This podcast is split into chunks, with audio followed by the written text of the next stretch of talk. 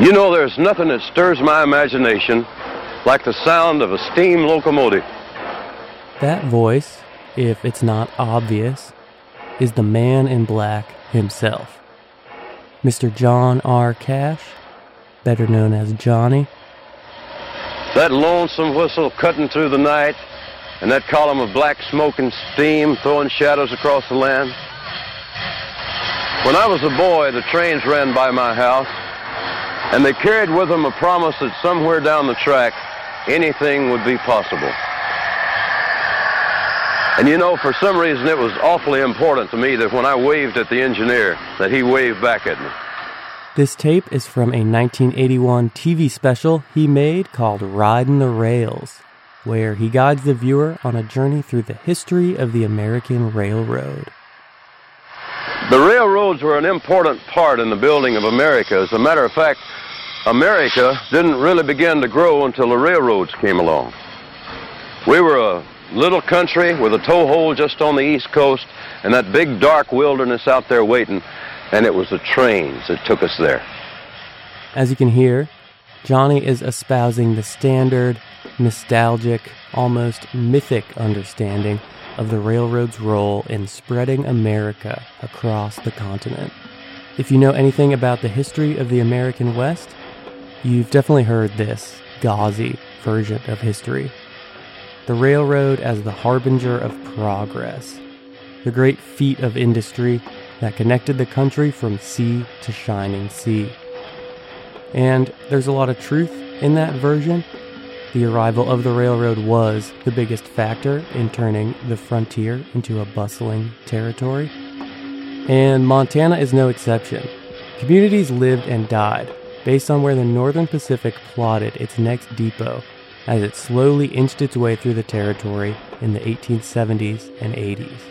And once the line was finally completed, the territory jumped into life in a way that had been impossible before. But there's another side to the coming of the railroad, the darker side, full of corruption and corporate incompetence and environmental destruction.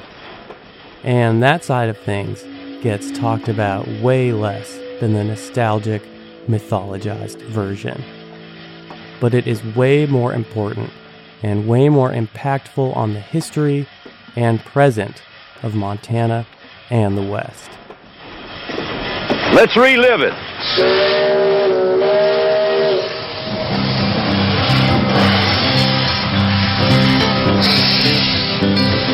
Riding the rails, riding the rails. I hear wheels of steel coming through, pulling cars for passengers like you. If you want to take this trip to Paris free, so get on board and ride the rails with me. Riding the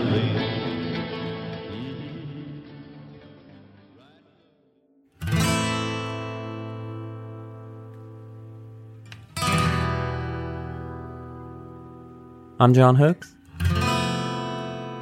And I'm Matt Newman. And this is Land Grab.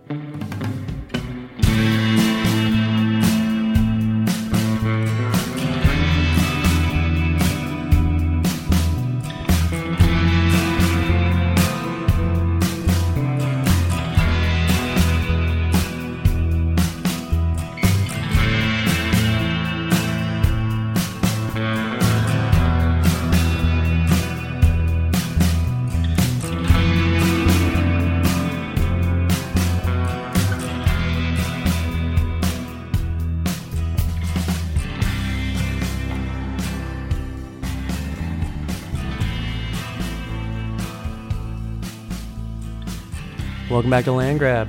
Matt here. And John here. This is the second episode of our first season where we're looking at the growth of the Missoula Mercantile Company and the allotment of the Flathead Reservation at the turn of the 20th century in western Montana. Last episode, we sort of laid the groundwork for the season. We talked about the pre colonial history of the Salish, Oreille, and Kootenai tribes and the circumstances that led them to sign the Hellgate Treaty with Washington Territorial Governor Isaac Stevens in 1855.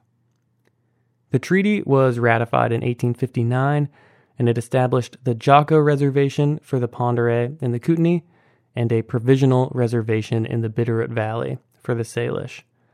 Meanwhile, a little settlement called Hellgate was just popping up in the Missoula Valley. In this chapter, we're going to look at the days of Montana as a territory and the birth of the corporation that will become the Missoula Mercantile Company.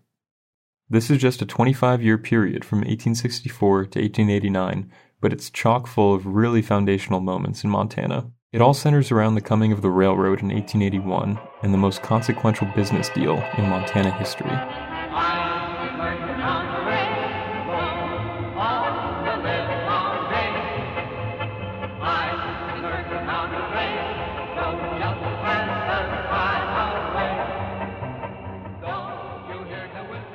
We're going to start things off this chapter in the late 1860s. Montana is a new territory at this point, and gold discoveries are being made left and right. So there are swarms of prospectors flooding in, looking for their fortune in the riverbanks and the placer mines of the Treasure State. To begin the chapter, we're going to introduce you to one of these young prospectors who's going to grow into the key protagonist in the rest of our story. To kick it all off, Here's our friend, K. Ross Toole. I'm going to be talking, theme, I'm going to be talking about some evil men in this course. These are people with beady little black eyes. This is the devil theory of history, and it's a very comfortable theory of history because it's simple.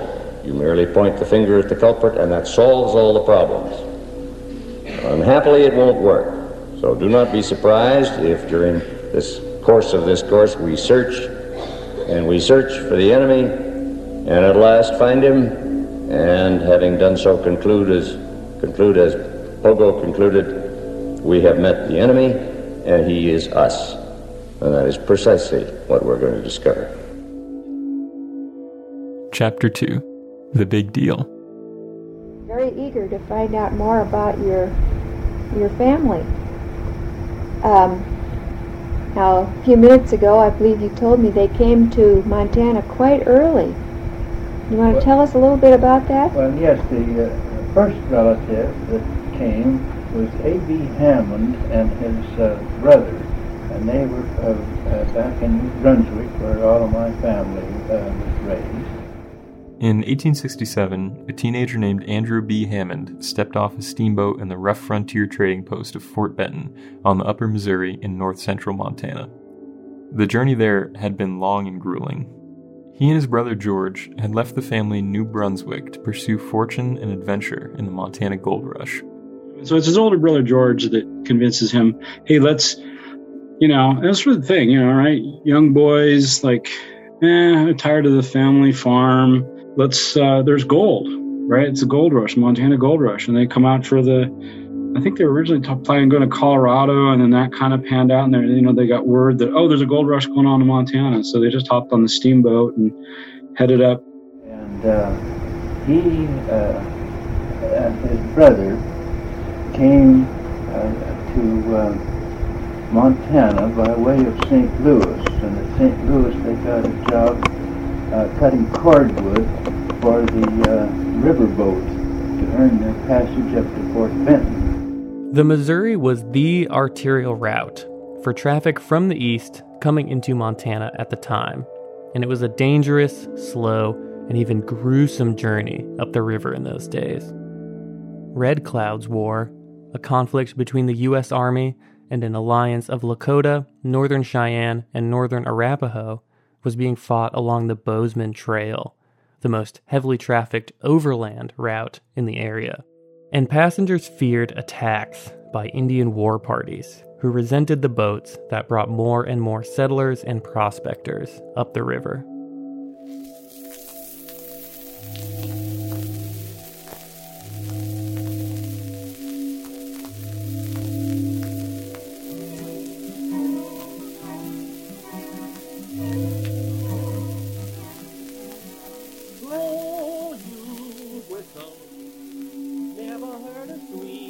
The whole idea of steamboat travel gets kind of romanticized, but it was an extremely destructive way to travel. These boats were super slow and incredibly loud, and they were insatiably wood hungry. Steamboat travel fed a whole lumbering industry centered around cutting out entire cottonwood groves up and down the whole length of the Missouri, and the boats polluted the air and the water as they went.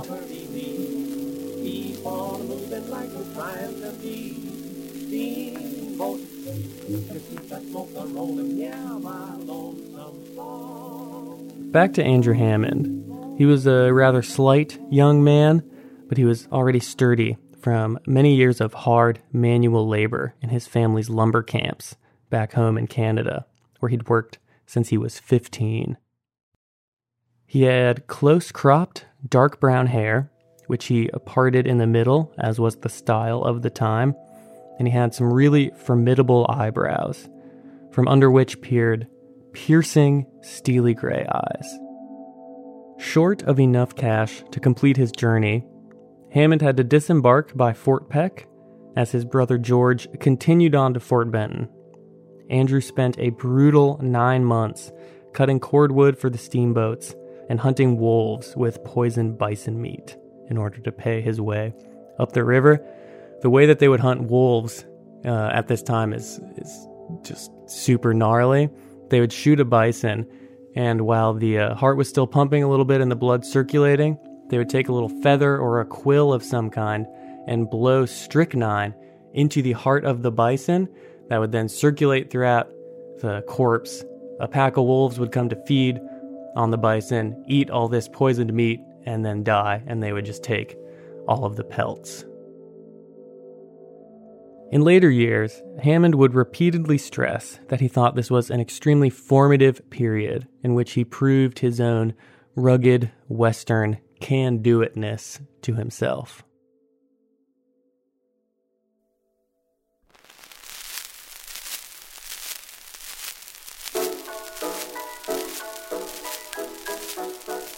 But by the time Andrew Hammond finally arrived in bustling Fort Benton, he'd been on the river for a year he was understandably a little eager for some recreation and headed to the nearest saloon.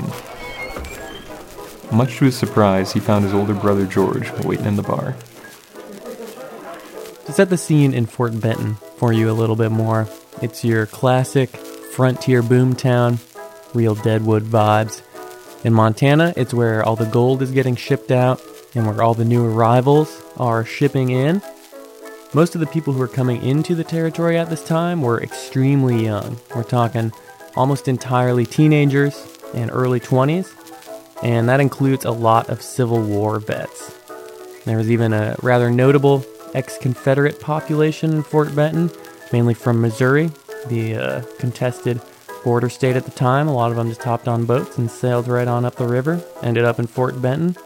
The secessionist attitude in the state probably peaked around then in 1863 and uh, was very likely a motivating factor in Abraham Lincoln making Montana its own territory in order to secure the uh, Union federal control over the gold in the territory. But after the Civil War, I think the most important things to think about the sort of legacy impacts of uh, Montana's Confederate population is just that Democratic Party has a kind of outsized influence in Montana politics in the years afterward. Remember that uh, the Democrats were the Southern and Catholic Party post Civil War, while the Republicans, of course, were the uh, Northern and Protestant Party. And the other thing to bear in mind is the fact that Union and Confederate, Montana is just filled with Civil War veterans. Almost all of them extremely traumatized I think you kind of can see the results of that in the sort of rough and tumble nature of the West at that point.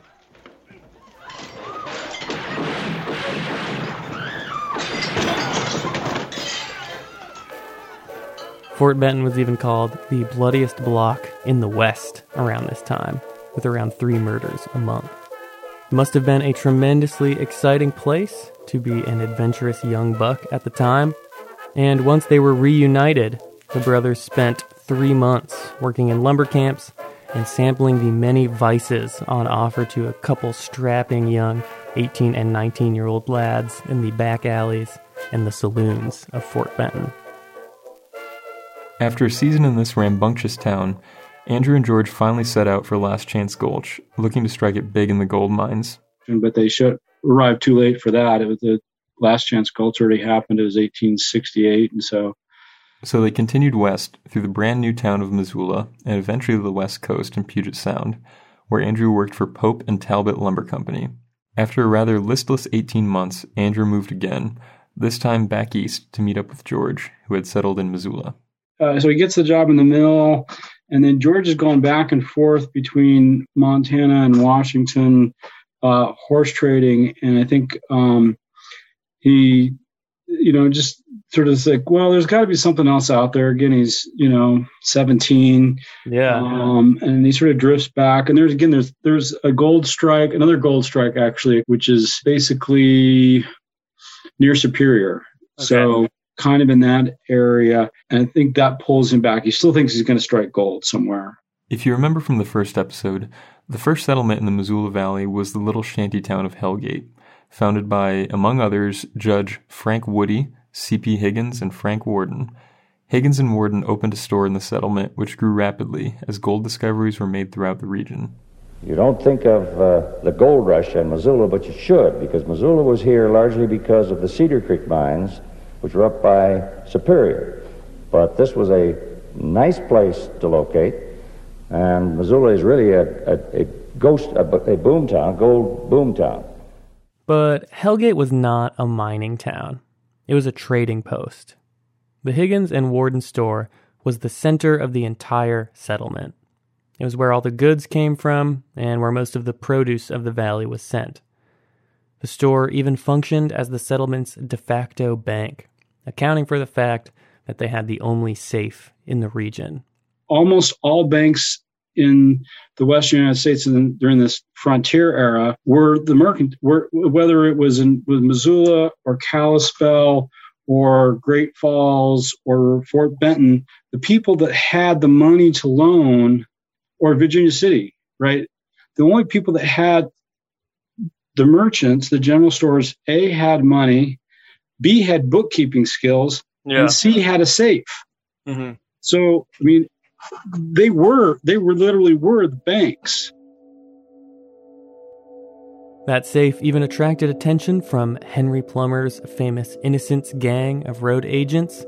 Uh, if you don't know, in the 1860s, Henry Plummer, who was the sheriff of Virginia City, started a gang, uh, as we just said, called the Innocents. That was essentially just highway robbers. They would you know, stop carriages or uh, lone travelers along the country road and steal all their gold and usually just kill them.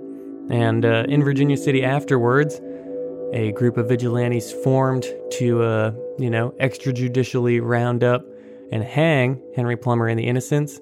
The vigilantes were funded by the territorial governor and close personal friend of Abraham Lincoln, Sidney Edgerton, and they were led by a man uh, who is Edgerton's nephew, Wilbur Fisk Sanders, who will come to feature prominently in later events of the show. So remember that name. But uh, some of the Innocents gang, some of the road agents, descended upon Hellgate while they were fleeing the vigilantes. One of the road agents, a man named Cyrus Skinner, essentially commandeered the saloon in Hellgate, spent all of his nights there, but he spent his days in the Higgins and Warden store, sitting on their safe that he intended to rob of its $64,000 in gold dust. Uh, but before he could, the vigilantes showed up from Virginia City, and Skinner and his three associates were hanged to death right outside the Higgins and Warden store. But Hellgate collapsed in 1865. Higgins and Warden built a sawmill and a new store at the present site of Missoula, a few miles east into the valley, and the whole town packed up and moved with them. It was into this new hamlet of Missoula that Andrew Hammond would arrive in 1871 and settle in and it was in Missoula that Hammond would find the Western fortune that had thus far eluded him. And then uh, A.B. got out here to Missoula and started the Missoula Mercantile. This is Jack Beckwith. Jack is Andrew Hammond's great nephew. and we will be hearing more from him throughout the show. He's speaking in this recording in an oral history for the University of Montana.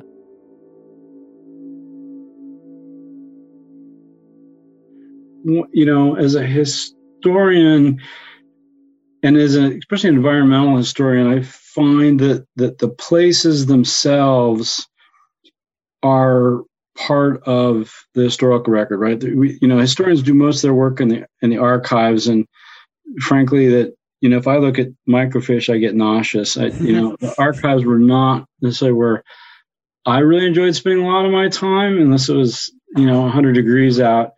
That voice you've been hearing throughout is Greg Gordon. Greg is the department chair of environmental studies at Gonzaga, and he went and wrote the book on Andrew Hammond. It's called Money Does Grow on Trees A.B. Hammond and the Age of the Lumber Baron. And so, what I found that was really, I think, really informed the book, even though it's hard to sort of trace it as source material, but I think it really helped convey sort of the setting and the what what was the Umwelt, if you will, sort of the surroundings and what was really going on by um, going to places uh, like New Brunswick um, in Canada, and there was a lot of sort of serendipitous things. Like I'd be, I was driving. I remember driving down the road in New Brunswick, and there was this little tiny town, and it had like a little museum, and it was about the size. It was about the size of the bedroom I'm sitting in right now, and it was open like whenever the guy happened to be there and he happened to be there and i started talking to him and he had all this stuff about the hammond family and new brunswick logging and he just talked my ear off and he had tons of you know stuff you know and that was what was really interesting is i i ended up with not necessarily the sort of the traditional archives because there wasn't much hammond stuff in the there um, but places like that that somebody had it almost is like people have been waiting for years and decades to hand this off to somebody. So for example i inherited i was the, i think the third person to try to write this book and i inherited people's files i have two full size file cabinets in my basement that are filled with previous researchers they're just like here take it Greg's our go to guy on all things Andrew B. Hammond, and you'll hear him throughout the show. Um, and so it was just sort of that kind of thing. There's just these serendipitous things about just going to these places and trying to get a sense of really what they were like. Um, walking around Missoula and sort of looking at, like thinking about, okay, Missoula, 1880, what's going on? Mm-hmm. You know, what does this place look like? And you know, some of the buildings are still there, which is cool.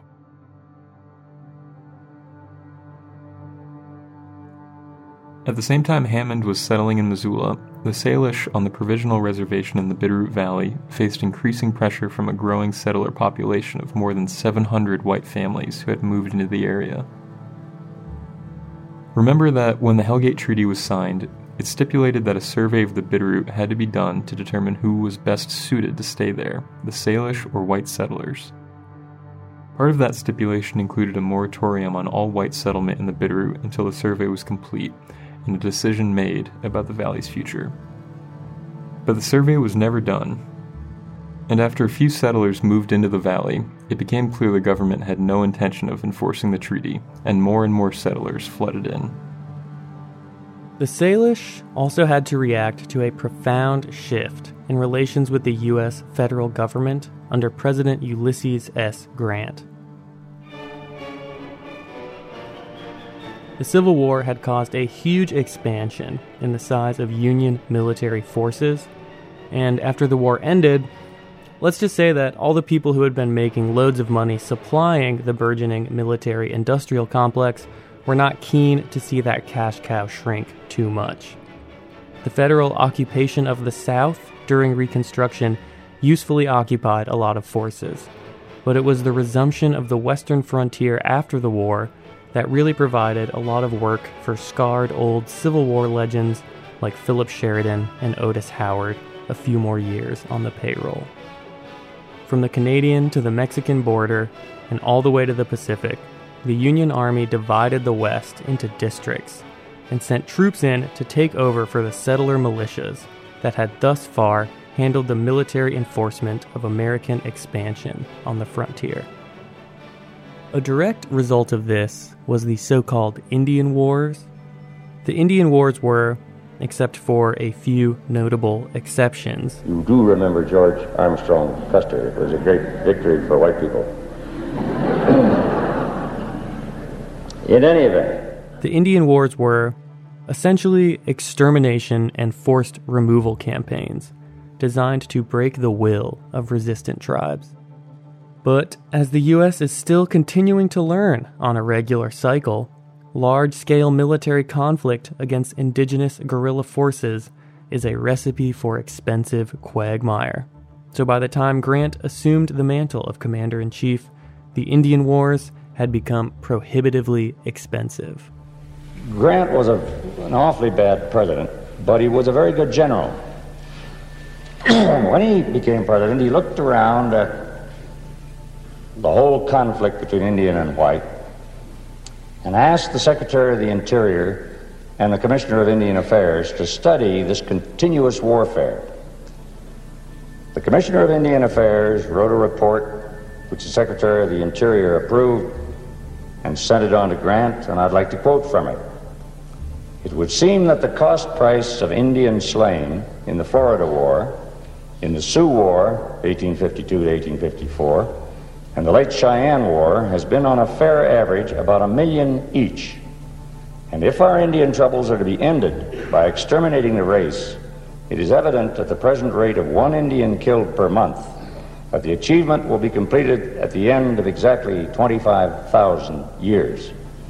And if each dead Indian is to cost the same hereafter as heretofore, the precise sum total we will have to expend is $300 billion to complete the extermination. But besides the cost to the Treasury, it is found by actual comparison that the slaying of every Indian costs us the lives of 25 whites, so that the extermination process must bring about the slaughter of 7,500,000 of our own people. The Secretary of the Interior, Interior put a little PS on this thing and said, I think it's still demonstrably clear that as a mere question of pecuniary economy, it will be cheaper to feed every adult Indian now living, even to sleepy surfeiting during his natural life, than it would be to carry on a general Indian war for another single year. As K. Ross said there, the Secretary of Interior is saying that it would have been actually cheaper for the government to provide all the basic needs of every indigenous person than to continue with its current military practice. The government already did have to maintain some financial obligations to the tribes, which it had incurred in the treaty making process. For example, Hellgate Treaty provided for construction of a sawmill, church, and school, provision of doctors, carpenters, and a blacksmith, and a supply of rations. But the government was almost always delinquent meeting these obligations. Whatever money did arrive was usually held in a trust. A thing about these trusts, which will feature prominently later in the show, is that they were essentially business accounts for whatever government Indian agent was supervising the reservation at the time. And tribal members would complain for decades that they were almost never informed of what was going on with these trusts and had no idea how much money was coming in or being taken out. And the thing is, this is the US government we're talking about here. So they're not just going to cut military spending to better fund public services. Instead, the real goal was just to stop spending any money on indigenous people at all. To cut the military spending and the social spending. This is the real impetus behind the change from a military conquest or extermination strategy into what came to be called the assimilation strategy. The government was also desperately trying to offload the millions and millions of acres of land that it had acquired as it expanded across the continent in the previous 70 years. And the shared solution to both of these problems was a classically American one. The government would simply step aside and shed any of its responsibility, handing control over to private industry and the sacred marketplace. the marketplace, the sacred marketplace. From the beginning, an Eastern oriented Congress, not an Eastern oriented Congress, an Eastern controlled Congress, an urban controlled Congress, has passed legislation. Various federal bureaus have implemented legislation pertaining to the West, with particular emphasis on Montana, in blind and utter ignorance of the nature of our land. They're still doing it, and they'll continue to do it until we stop them. Let me give you an example.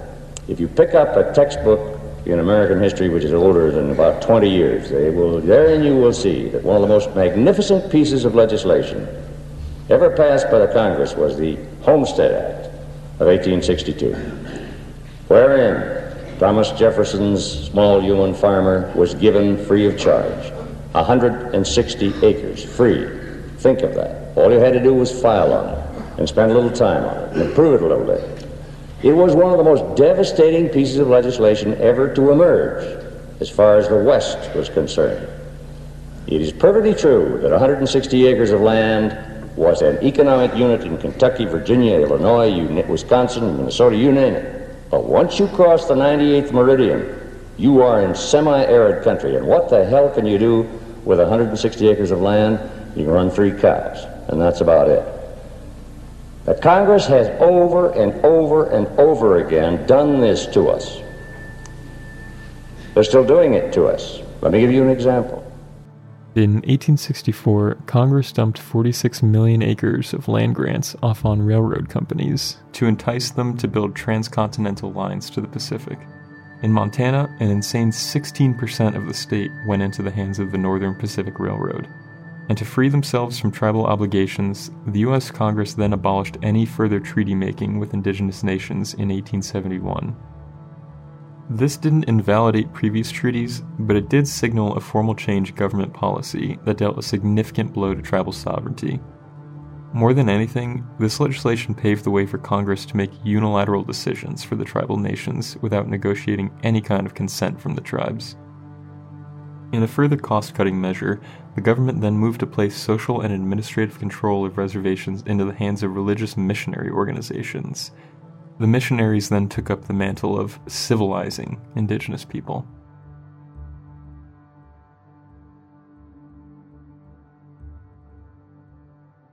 Also in 1871, after being sent a petition from white Bitterroot settlers, President Grant issued a proclamation that the Bitterroot was more suited to white settlement than indigenous use.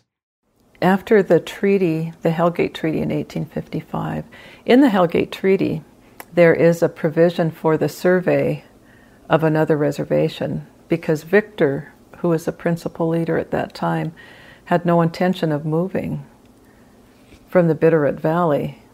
And so the survey of the Bitterroot was supposed to be done. It was promised and guaranteed in, in the Hellgate Treaty, but it, it was never really, really done. Despite never having seen the territory firsthand or having done the treaty mandated survey, Grant ordered the Salish leave their Aboriginal homeland and move north to the Jocko Reservation. And so Victor died, I believe, in 1872. And so then his son, um, who people are more familiar with and referred to as Chief Charlo, um, became the principal leader of the Bitterroot Salish. In 1872, Grant dispatched future President James A. Garfield to the valley to negotiate the removal. Arlee and Adolph, two of the Salish chiefs, and a small group of families agreed to sell their Bitterroot lands and move up north after Garfield promised them $50,000 to go. But Charlo, the hereditary Salish chief, and his band refused to leave or sign the agreement. Charlo even produced the original copy of the Hellgate Treaty, signed by his father Victor, as proof to his people's claim to the valley. Garfield's lone negotiation tactics were to attempt bribery and then threaten Charlo and the Salish with military action if they did not sign. Still, Charlo refused, and even said that he would kill himself rather than sign. He stayed. He knew his father never intended um, to leave, and that was a solemn obligation. And and when uh, James Garfield was sent out to convince him to move, he, you know, he had no intention and he was unwilling. And then Garfield produced a document in Washington, D.C., that supposedly had his mark on it, as if he said, Okay, I'll gather everybody together and we'll move now. Unperturbed by his own failure to negotiate and his government's failure to abide by its own legal agreements, Garfield simply forged Charlot's mark on a copy of the agreement he sent for ratification to the Senate. An act that enraged Charlot and branded him and his followers as treaty breakers. In uh, correspondences of the time, Garfield explains his actions and the forgery. He says, In carrying out the terms of the contract made with the chiefs of the Flatheads for removing that tribe to this reservation, being the Jocko Reservation, I have concluded after full consultation to proceed with the work in the same manner as though Charlot, first chief, had signed the contract. I do this in the belief that when he sees the work going forward, he will conclude to come here with the other chiefs and then keep the tribe unbroken. The removal agreement, called an agreement, was to essentially get the Salish out of the Bitterroot to the what by the treaty was referred to as the Jocko Reservation, or as we call it today, the Flathead Reservation. And it never occurred. Charlot didn't want to move his people. Those voices you heard there were Dan Decker and Julie Cajune, both of whom we heard in the last episode. The situation in the Bitterroot Valley was complicated after that, to say the least.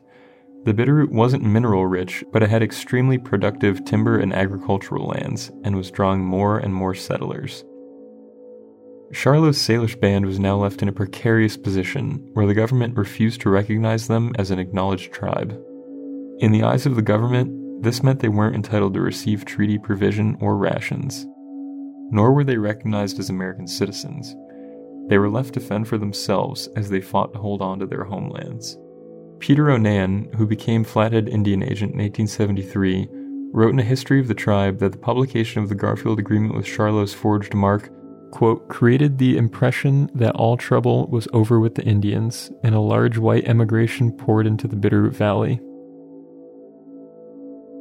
The result is that the Indians who adhered to Charlot are yet in the valley, miserably poor, and surrounded by whites who are anxious with their removal.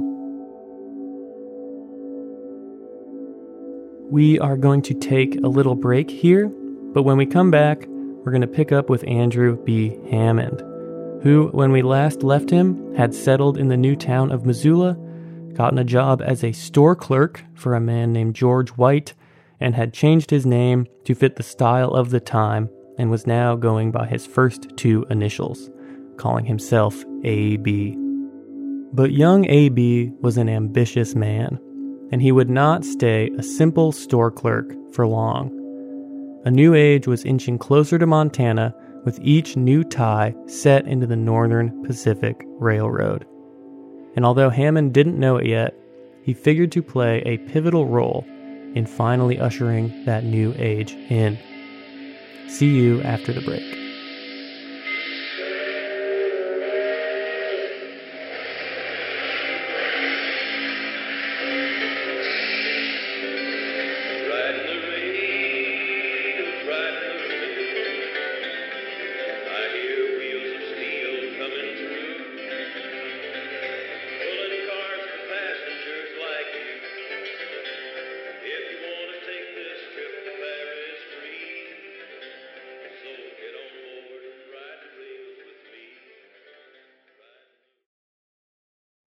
Land Grab is supported by parentingmontana.org.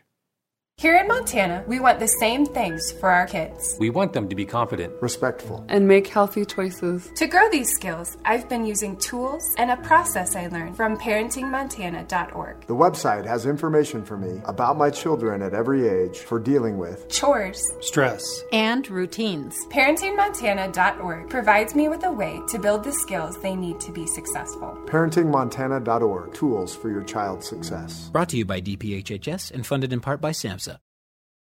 Landgrab is proud to be part of the Montana Mint Podcast Network. Be sure to check out the Montana Mint's other shows, which include Montana Murders, Notorious and Unsolved, which I hosted with author Brian D'Ambrosio. In that show, we dig into some of the most interesting murder mysteries in Montana history. They also have the Grizz Fan Podcast, the number one podcast this side of Montana, focused on all things Grizz football. The Montana Mint Sports Pod is a weekly show focused on all things Big Sky Conference. And the Montana Trivia Championship is a game show devoted entirely to our great state.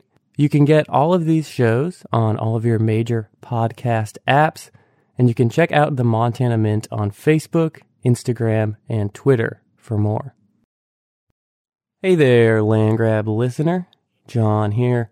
I just wanted to hop on and remind y'all that Land Grab is supported by listener donations. Our friends at the Montana Mint help us publish and publicize the show, but the production is really just Matt and I. We got a really great response after we put out our first episode, and we're really grateful to everybody that chipped in and helped us realize this first season. We want to keep making land grab as long as there's an audience and a market for it. To make the show at the level of quality that we think it deserves is a very labor intensive and time consuming process. And listener support allows us to put in the time and effort that is required. So if you want to help us grow land grab and make more of the show, the most helpful thing would be to chuck in a buck or two which you can do at landgrabpodcast.com slash donate. Again, that is landgrabpodcast.com, all one word, slash donate. If contributing to the show isn't an option for you, there are still plenty of ways that you can help us out by spreading the word about the show. Tell your friends, recommend it to every tourist you run into, and you can share our stuff on social media we're at LandGrabPod on Twitter, Facebook, and Instagram. And you can rate and review the show on Apple Podcasts and Spotify. That sort of stuff really helps draw more eyes and ears to the show. It's been so nice to see the kind of response that the show has been getting. And again, we really want to thank everybody who has helped us so far.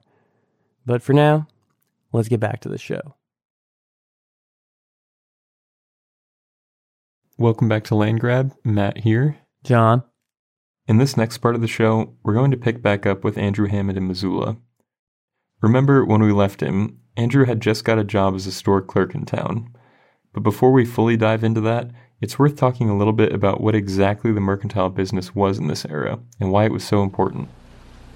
When we are dealing with the early period in Montana history, say the 1850s, 60s, and 70s, it will help you if you keep in mind that distance then was not like distance now.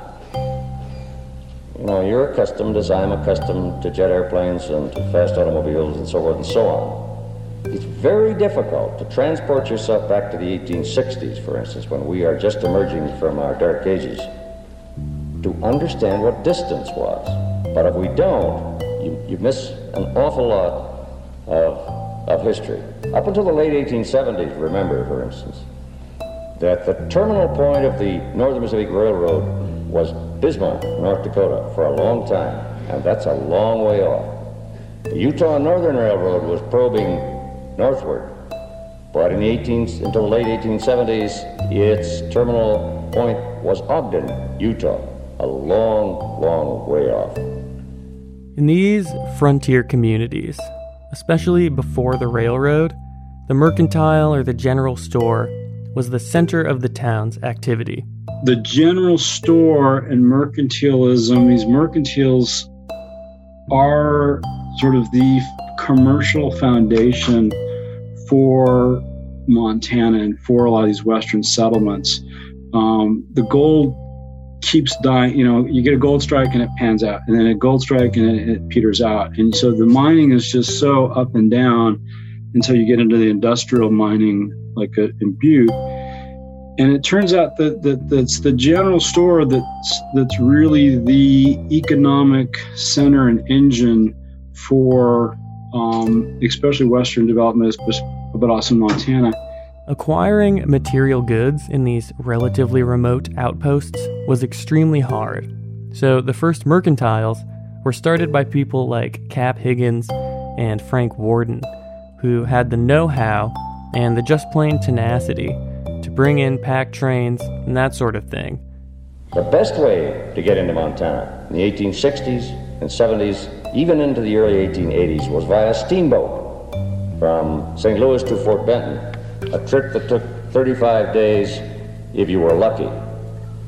But remember that this route into Montana was closed for nine months out of the year because you can't run a steamboat on ice and you can't run it in low water.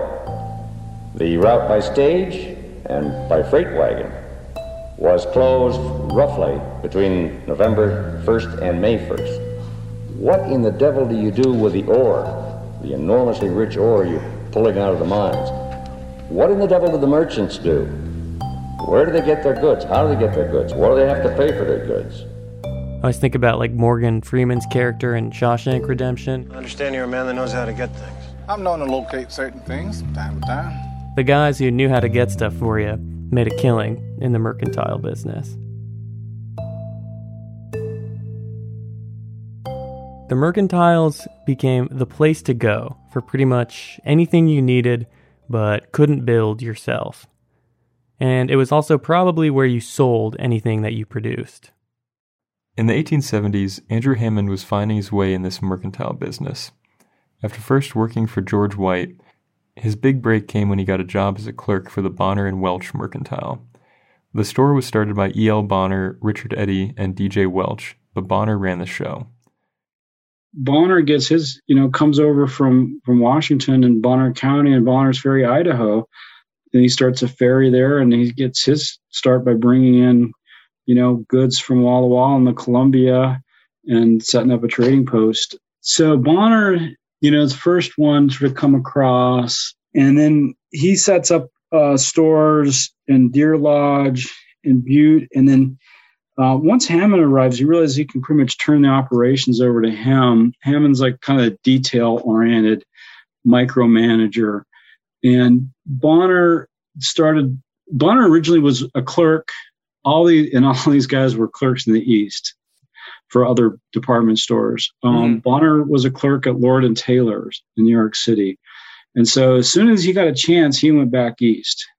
And he would hang out in the east. He liked to hang out in DC and smoke cigars and hang out with all the the Montana politicians, and then Eddy was kind of relaxed. He, uh, as soon as he got some money, he was off hunting and fishing. And he was like, Oh, Hammond's got the store. I'm going to go hunting. And he'd go on hunting trips for weeks on end. Nobody would ever hear from him. And then he pretty quickly just cashed out, um, you know, early on and then moved to uh, Los Angeles when it was starting up, bought himself an orange grove and retired. you know, he's like, ah, I'm out of here. So these guys were happy to put Hammond in charge of the day to day operation of the store. then, yeah, Hammond was much younger and, again, very driven, um, very detail oriented. And I think he liked being the guy in charge, yeah. even if his name wasn't on the. In fact, he wasn't really a full partner for quite a while, but um, until the Eddy Hammond Company. Shortly after Hammond arrived in 1873, an economic panic swept over the nation and hit Montana territory. It stopped the nascent Northern Pacific Railroad in its tracks and crippled many other industries. But the Bonner Mercantile was well suited for the crisis. Missoula was located at the nexus point of five valleys, all rich in agricultural lands, timber, and minerals. Mine camps would spring up out of the ground and collapse just as quickly, and bad growing years would stunt crop yields.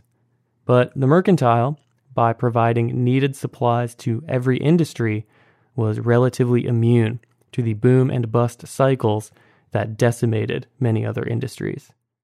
The Bonner Merc got ahead through a system where they would set up camp stores wherever a new claim materialized, hawking tools, tobacco, and whiskey from under a tented storefront before packing up and moving on to the next camp.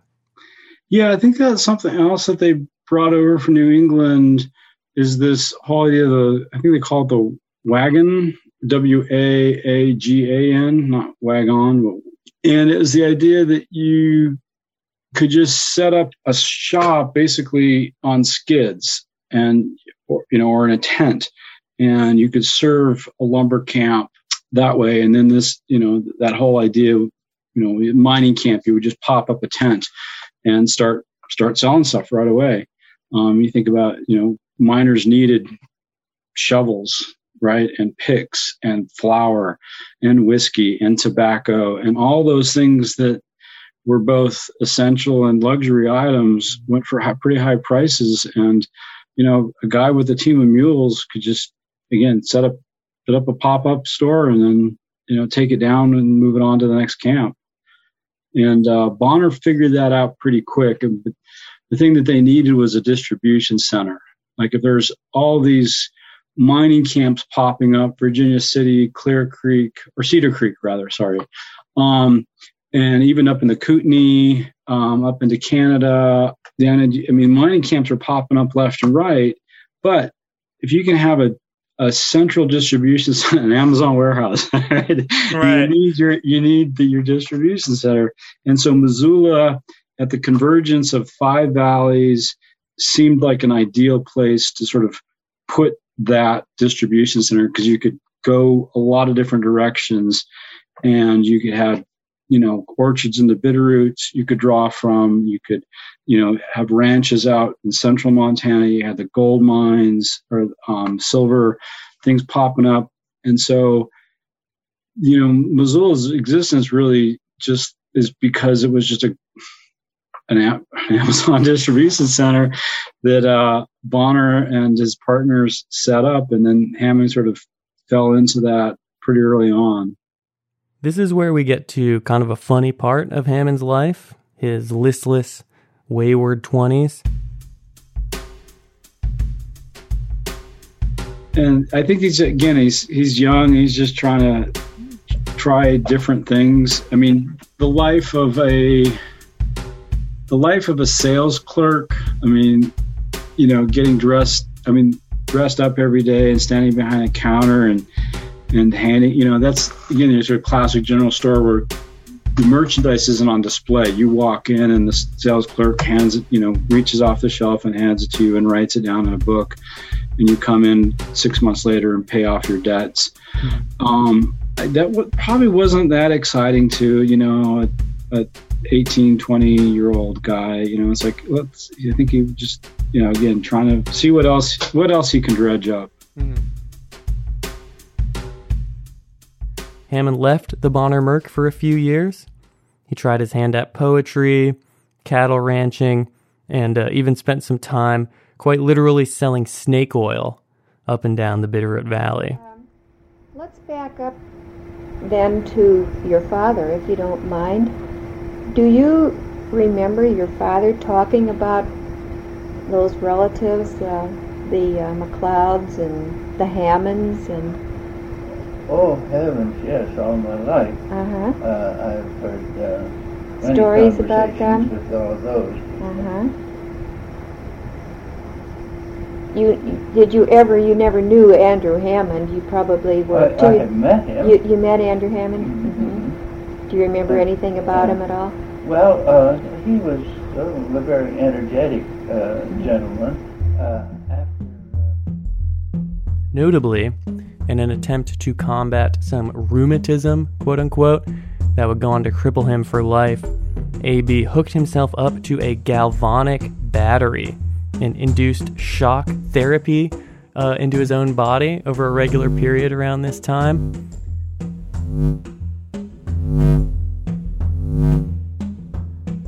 Throughout uh, the rest of his years, he would constantly be, be described as a, an almost boundlessly energetic man, and I wonder if that uh, if that galvanic battery had anything to do with it.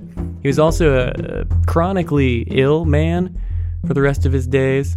Kind of gives me real like Mr. Burns vibes from The Simpsons, just this kind of sickly, conniving old industrialist. but eventually he came back into the fold. And in 1876, he incorporated a new mercantile business with Bonner and Eddy as a full partner in the Eddy, Hammond and Company Mercantile. The Eddy Hammond Co. grew throughout the region and competed with the bigger Higgins and Worden Company. Hammond, Eddy, Bonner, Higgins, and Worden became Missoula's first ruling class, working together and in competition to grow the town and their control over it.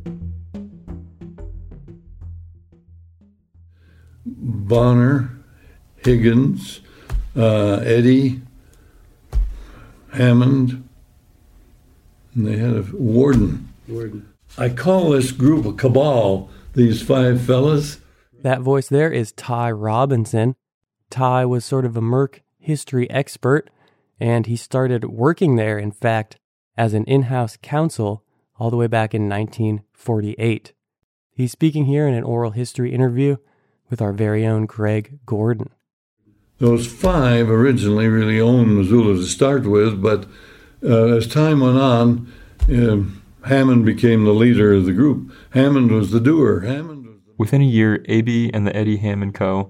had grown to the point that they began constructing a new store building right at the corner of the relatively new Higgins Avenue and the Mullan Road, which would eventually be called Front Street.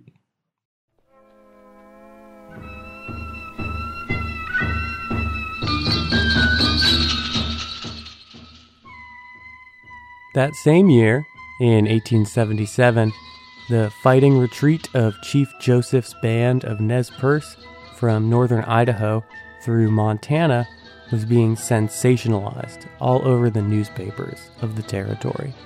Panicked, white residents of Missoula implored the army to construct Fort Missoula, and as the Nez Perce neared Montana, they even built their own improvised fort in Lolo Canyon and drafted a militia to staff it. They came down through Lolo Pass, right south of town here. Fort Missoula had just been constructed that year, 1877, and it was in charge of a Captain C.C. Rawn, R-A-W-N. Captain Rawn, along with a bunch of intrepid volunteers from the city of Missoula, marches up. He knows Joseph is coming down. He's had his scouts out. He marches up Lolo Canyon. He comes to a very narrow defile. He fells a lot of trees and builds a fort across the canyon, which obviously no one can get by. In the meantime, Missoula is fortifying itself from these dangerous Indians.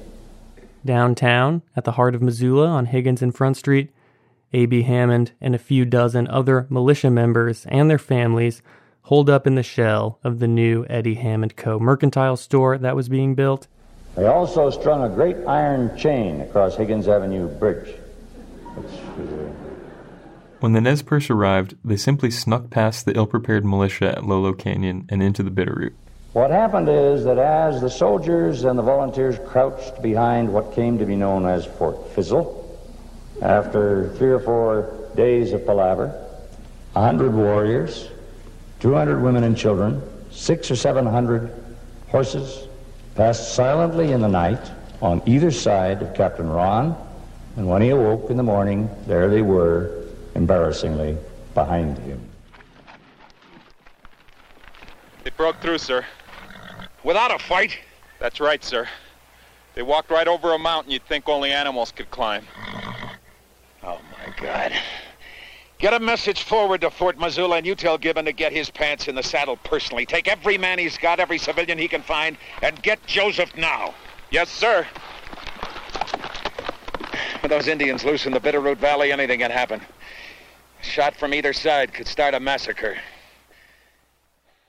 When the Nez Perce encountered Charlot and the Bitterroot Salish, they offered them the chance to join their campaign. Determined to keep the peace, Charlot refused to join and ordered the Nez Perce not to attack any white settlers in the valley, or else the Salish would attack them. Charlot even personally escorted some white families to safety at Fort Missoula.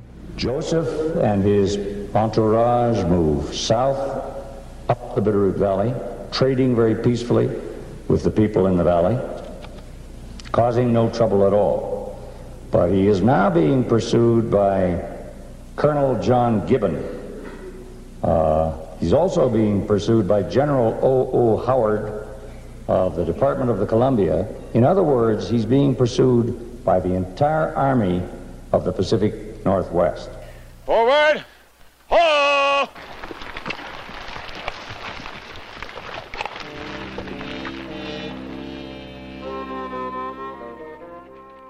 Chief Joseph and the Nez Perce were finally defeated in October of that year, and their surrender marked an official end to the period of the Indian Wars. But even as the army was moving out of Montana, the railroad was finally moving in. Listen to the whinny of the iron horse, the whistle of a train in the night. This is the sound America made as she pushed a frontier into the Pacific. And this is the way she did it, with a red-hot firebox turning water to steam and steam into power to drive wheel over steel on a dead run down the right-of-way to anywhere.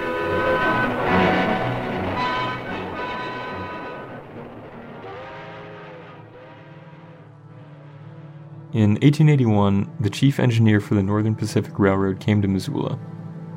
The railroad was plotting its route through Montana, and he had a contract to provide lumber and supplies for the construction of the transcontinental line from Helena to Spokane.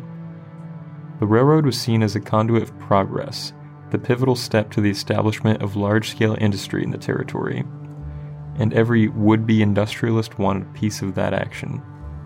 So, the, the traditional sort of approach was to what they were trying to do was they couldn't build the entire railroad themselves. And so what they would do is they'd put it out for bids section by section. So there was a section, let's say the section from Billings to Helena, for example. So they put it out for bids and local contractors um, would, you know, bid on it and, you know, they they build it. The sort of chief engineer comes over to Missoula. He's sort of on the vanguard of the railroad as it's moving across, and he's you know trying to suss out who would be good people to build it. Bonner and Hammond's rivals, Higgins and Worden, had donated land to the railroad to build a depot on the north side of town in the hope of securing the lucrative deal for themselves. But young A.B. Hammond stepped in and took the engineer for an afternoon on Flathead Lake and he, Hammond's like sort of showing him around, like, okay, here's where the route where the railroad would go, right? It comes through Missoula, and you'd have to go up and over Evaro Hill, you know, over to Flathead Lake, and then sort of, you know, because you, you're not going over the Bitterroots, right? You got to go up to up and around to Sandpoint. It is unknown what happened that day on the lake. The only thing that we really know is that they went up to Flathead Lake, and when they came back, that afternoon, Hammond had in his pocket an exclusive contract to build the entire length of railroad from Helena to Sandpoint. It was the largest contract issued for the Northern Pacific over the longest span and the most difficult section. So it's worth some pretty big money. And Hammond is a clerk. He's he's he's, a, he's running the show. He's running the the, Eddy Hammond Company, but he's essentially a store clerk that gets the contract to build the entire the biggest section of the Northern Pacific Railroad. It includes everything but the steel. These guys got to supply all the lumber. They do the grading. They're going to, you know, basically do everything except lay the tracks. They're going to supply all the workers with the tents and the food and the alcohol and the tobacco and the wood and everything all the build all the trestles and the railroad ties, everything that you can imagine that it takes to build a railroad. And this was the only exclusive contract Northern Pacific issued. And so it's kind of like the if the store manager of your local um, Albertsons gets a contract to build the space shuttle, like it, it it's just it's sort of mind blowing how this came about. And there's we it's really not known how it happened, but it, probably that Hammond was pretty probably a pretty good talker. It was a remarkable deal for Hammond to negotiate, not least because Hammond and Bonner had no timber operation to speak of, while Higgins and Worden and their partners owned the biggest timber operation and mill in the county. And they were pissed right? The lumber, the local lumber company doesn't get the contract. the store gets the contract to supply all the lumber. The deal enraged Higgins and spawned a generations long feud between the families that quite literally shaped Missoula. A year after the deal, Hammond instituted a hostile takeover of the First National Bank of Missoula, which Higgins had started, and much more than a community bank. After he took over, the First National became the financial arm for Hammond's whole operation, the place where they funneled the biggest amounts of capital and financed many of their other business endeavors. And throughout the rest of the show, anytime you hear about the First National Bank, just know that that's what it was. And that's, you know, I calculated out, it's 3,000 cross ties per every mile. Um, it's just wow. an immense amount of, of yeah. lumber to build all those bridges. I mean, they build the world's largest timbered structure cross to cross on the trestle for Evaro Hill. Um, you know, all the bridges they have to cross the Clark Fork River back and forth, getting all the way to Sandpoint. Um, they're, you know, blasting the rock out of uh, the Cabinet uh, Gorge. All of that work came from the, the Eddy Hammond Company, a general store.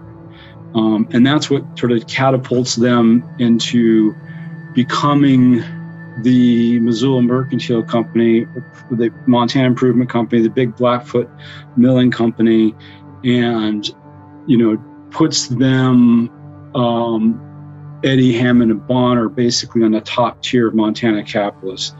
Um, at one point, that enterprise, and we'll call it the, the Merc for, for short, uh, they have their hands in everything um, they become the single largest taxpayer in Western Montana outside the lumber company, the largest employer in Western Montana. I mean, they're on par with the Anaconda Company over in Butte in terms of, of their financial wherewithal. And it all stems from this, this Northern Pacific Railroad contract. In order to scale up to the size required to fulfill the contract, Hammond brought out scores of New Brunswick lumbermen to work the camps and put his relatives in managerial positions overseeing the growing operation. This included his nephew, another key figure in our story, one Charles Herbert C.H. McLeod.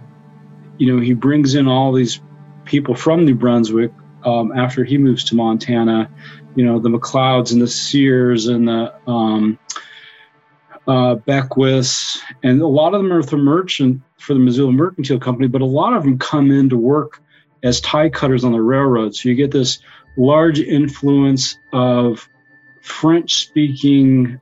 So we have the the Métis, right? The the French uh, and Blackfeet uh, and Cree people that are in already in Montana, but then you bring in these the French New Brunswick people. Um, and they're the loggers, the ones actually going out and doing the work, whereas the, the English speaking people from New Brunswick are the ones that are um, sort of running the show. Hammond, Eddy, and Bonner also joined with officials from the Northern Pacific Railroad, Territorial Governor Samuel T. Hauser, and Anaconda Company founder Marcus Daly to form the Montana Improvement Company, a new corporation that served as the umbrella organization for their business activity. The intention was to form a company to build the railroad, right? So they kind of spun up. So the Mont the Eddy Hammond Company gets the contract, and then of course they need capital, right? Because they've got this contract, and they need but, to hire a bunch of people to grade the road and to you know cut the t- lumber and all these things. They need to build mills. They need to buy supplies, and so in order to fulfill the Northern Pacific contract, they formed this improvement company and um, yeah, and and it this is the time where the evolution of like the corporate model hasn't really taken off yet, and so what most larger companies like this are are really partnerships, and so um, they need to bring in as much capital as they can. So you get five or six guys. So they're trying to get as much capital as they can, and the idea was this improvement company would then do build the railroad. To uh, to introduce you to some of those names you heard a little bit more fully, the Northern Pacific Railroad owned 51% of the company, although none of the parties ever admitted this. Samuel T. Hauser uh, was one of the original gold miners in Helena who struck it rich, and he got in really early with the railroad building branch lines throughout Montana. Marcus Daly, as we discussed, is the founder of a little company called the Anaconda Copper Mining Company, which at the point of this deal was in the midst of constructing a huge mining and smelting operation in Butte and in Anaconda. And the Anaconda Company will grow to dominate economic and political life in Montana for much of the 20th century. Montana's largest city is Butte, the copper metropolis of America. The city is built over one of the richest mineral deposits in the world. Beneath the city are more than 2,000 miles of tunnels, cut through enough copper to satisfy the needs of our nation for decades.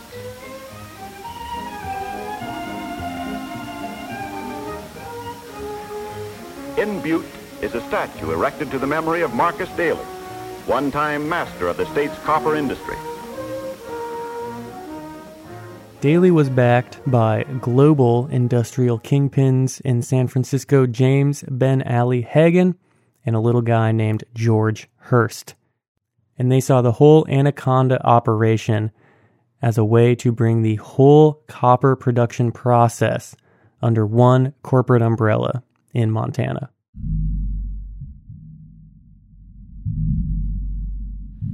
In the spring of 1882, Daly invited Haggin and Hearst to come to Butte. Daly took them through the mine. It was down about 700 feet. Took about an hour and a half, and then he took them up and under the gallows hoist, he sat them down, and he then put forth his plan. He said that they were sitting on a huge deposit of copper that the whole hill was copper. And he proposed a tremendous expansion, new shafts, entirely new hoisting machinery. But he proposed far, far more than that. He proposed that, among other things, they build the world's largest smelter. It could not be built at Butte because the water was insufficient. So they would have to build it elsewhere. He proposed that since they would could not put the smelter at Butte, wherever they put it, they would have to build a new city, a smelter city. He proposed, therefore, that they would have to build a railroad from Butte to the new smelter city, wherever it was going to be. Now, take in use a little imagination. These three men are sitting on a hill looking out over what is essentially a wilderness, a spiny, forlorn, hot, cold, miserable land with a grub heap of a little town beneath their feet. And this man is proposing this kind of a thing to James Ali and George Hearst?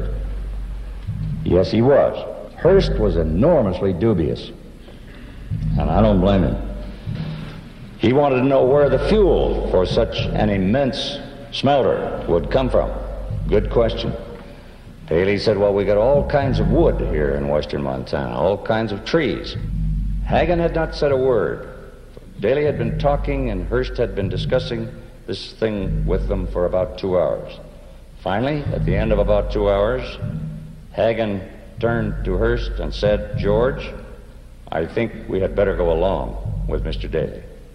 And so, the Anaconda Copper Mining Company was born. Here begins the real story of heavy mining in Montana, and as a consequence, here begins the real story of Montana's economic growth, including lumber, agriculture, labor, and small businesses. Here begins the story of events that extend their influence far, far into the 20th century here, in effect, begins the real political history of Montana because nothing political makes any sense at all unless you start with the Anaconda Copper Mining Company. But among all these different parties, Hammond was running the show, and everyone else was largely just providing capital for a needed service. With the incorporation of the Montana Improvement Company, Hammond and his partners firmly entwined themselves with the two dominant industries and conduits of Eastern capital in the territory the railroad and the Anaconda Company. The reason the Montana Improvement Company was formed was because the Northern Pacific Railroad and the Anaconda Smelter were two massive undertakings, and they required access to an insane amount of lumber at an insanely cheap price in order to be economical. If you're a railroad, you're building a railroad, it takes 3,000 ties per mile of track. How are you going to build a railroad if you can't cut down trees? How are you going to build trestles? They were all made out of wood. How are you going to build station houses? How are you going to do anything? How are you going to put sidewalks in Missoula? Because the sidewalks in Missoula then, for instance, were all made out of wood. How do you build buildings? How do you make shingles? How do you do anything? How do you get mine timbers above all? And how do you stoke the fires of the great smelter in Anaconda? Is this an exaggeration? I don't think so. As a matter of fact, I think it's an understatement. And that required a really high level of organized price fixing and rate cutting, and essentially the creation of a timber monopoly in the Montana Territory. The railroad and Daly provided the capital, and Hammond and his partners provided the timber. Each party relied on the other parties for materials or capital, so it was a very reliant, co reliant organization. The Montana Improvement Company, and Hammond as the lumber producer within that organization, is pivotal in making the Anaconda Copper Company and the Northern Pacific Railroad feasible on the scale that they were trying to attain. The improvement company was then granted a new 20 year contract to provide all the timber and build more than 900 miles of railroad from Miles City to the Dalles, Oregon. An astonishing scale of business for a company that had only existed for a year. To give you an idea of how this kind of uh, glad handing, sweetheart deal type thing worked, uh, when they signed their 20 year contract, the Northern Pacific gave the Montana Improvement Company the exclusive right to remove all sellable timber from the railroad grant lands between the eastern end of Hellgate Canyon and Sandpoint, Idaho. The railroad also agreed to withdraw these lands from sale, as well as build sidings for the improvement company at each of its mills and guarantee low freight rates, in return for railroad ties and bridge timbers at a minimal price. Both companies also resolved to keep trespassers on government timberlands from cutting any more. So essentially, a priced fixed monopoly uh, in intention and in effect. What was the Montana Improvement Company? It was incorporated by Andrew B. Hammond, who was the boss, by R.A. Eddy, Eddy Avenue, E.L. Bonner, Bonner Park, Bonner, and Marcus Daly. Obviously, to cut and merchandise timber, and obviously in full knowledge that what they were doing was illegal. But that's going to do it for the most part for chapter 2 here. Really quickly, I'd like to just go back over and summarize what we've gone through because we've seen a lot, a lot of dense, dense stuff in this episode. But uh, to summarize, in this episode, we've seen how the federal government changed its policy toward indigenous relations, phasing out the armed conflict of the Indian Wars with the social, religious, and economic conflict of assimilation. And we've seen how those policy changes had dire consequences for the Nez Perce and the Bitterroot Salish when they showed any kind of resistance. We also saw Andrew B. Hammond move up the ranks of the mercantile business before exploding into the upper echelon of capitalists in the territory with the big deal to build a railroad in 1881. The railroad deal and the formation of the Montana Improvement Company is arguably the most important business deal in Montana history. It was pivotal to the establishment of the Northern Pacific Railroad and the Anaconda Copper Company in the state, and it put Hammond's fingerprints right at the foundations of two of Western Montana's key institutions and corporate overlords. The deal also made Hammond into the uncontested king of Missoula and shot him into the next level of regional tycoons. In the next chapter, we're going to take a deep look at the actual operation of the Montana Improvement Company as they construct a massive and illegal timber monopoly in Montana in order to meet the demands of their huge contracts. A monopoly that will completely corrupt the territory's political system and draw the full ire of the federal government when a new administration is inaugurated. And we'll see the improvement company move into the Bitterroot and begin, in earnest, an effort to force out Charlo and the last remaining Salish people in the valley.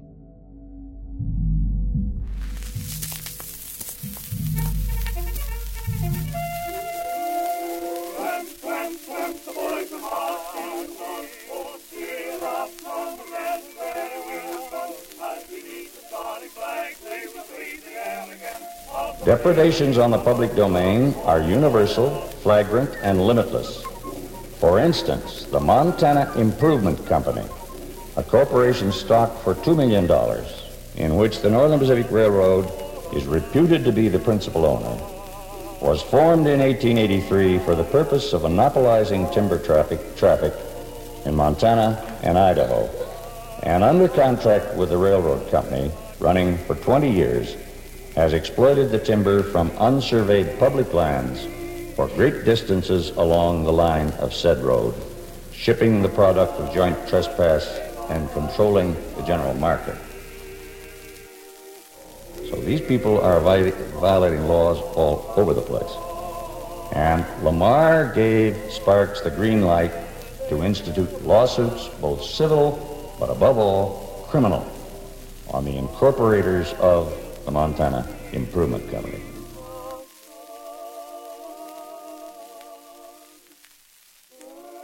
Thanks so much for listening to the second chapter of Land Grab Season 1. Land Grab is written and produced by me, John Hooks, along with Matt Newman and Rory Murphy over at The Mint. Please make sure to subscribe to the show wherever you're listening so you don't miss an episode. If you like the show, please do rate and review us on whatever platform you're listening on. It really does get more eyes and ears on the show. You can also find us on Twitter, Instagram, and Facebook at LandGrabPod. A reminder that we are a donor supported show. So if you would like to hear more, if you would like to know more about these things, if you want more land grab, please, please do consider making a contribution on the website.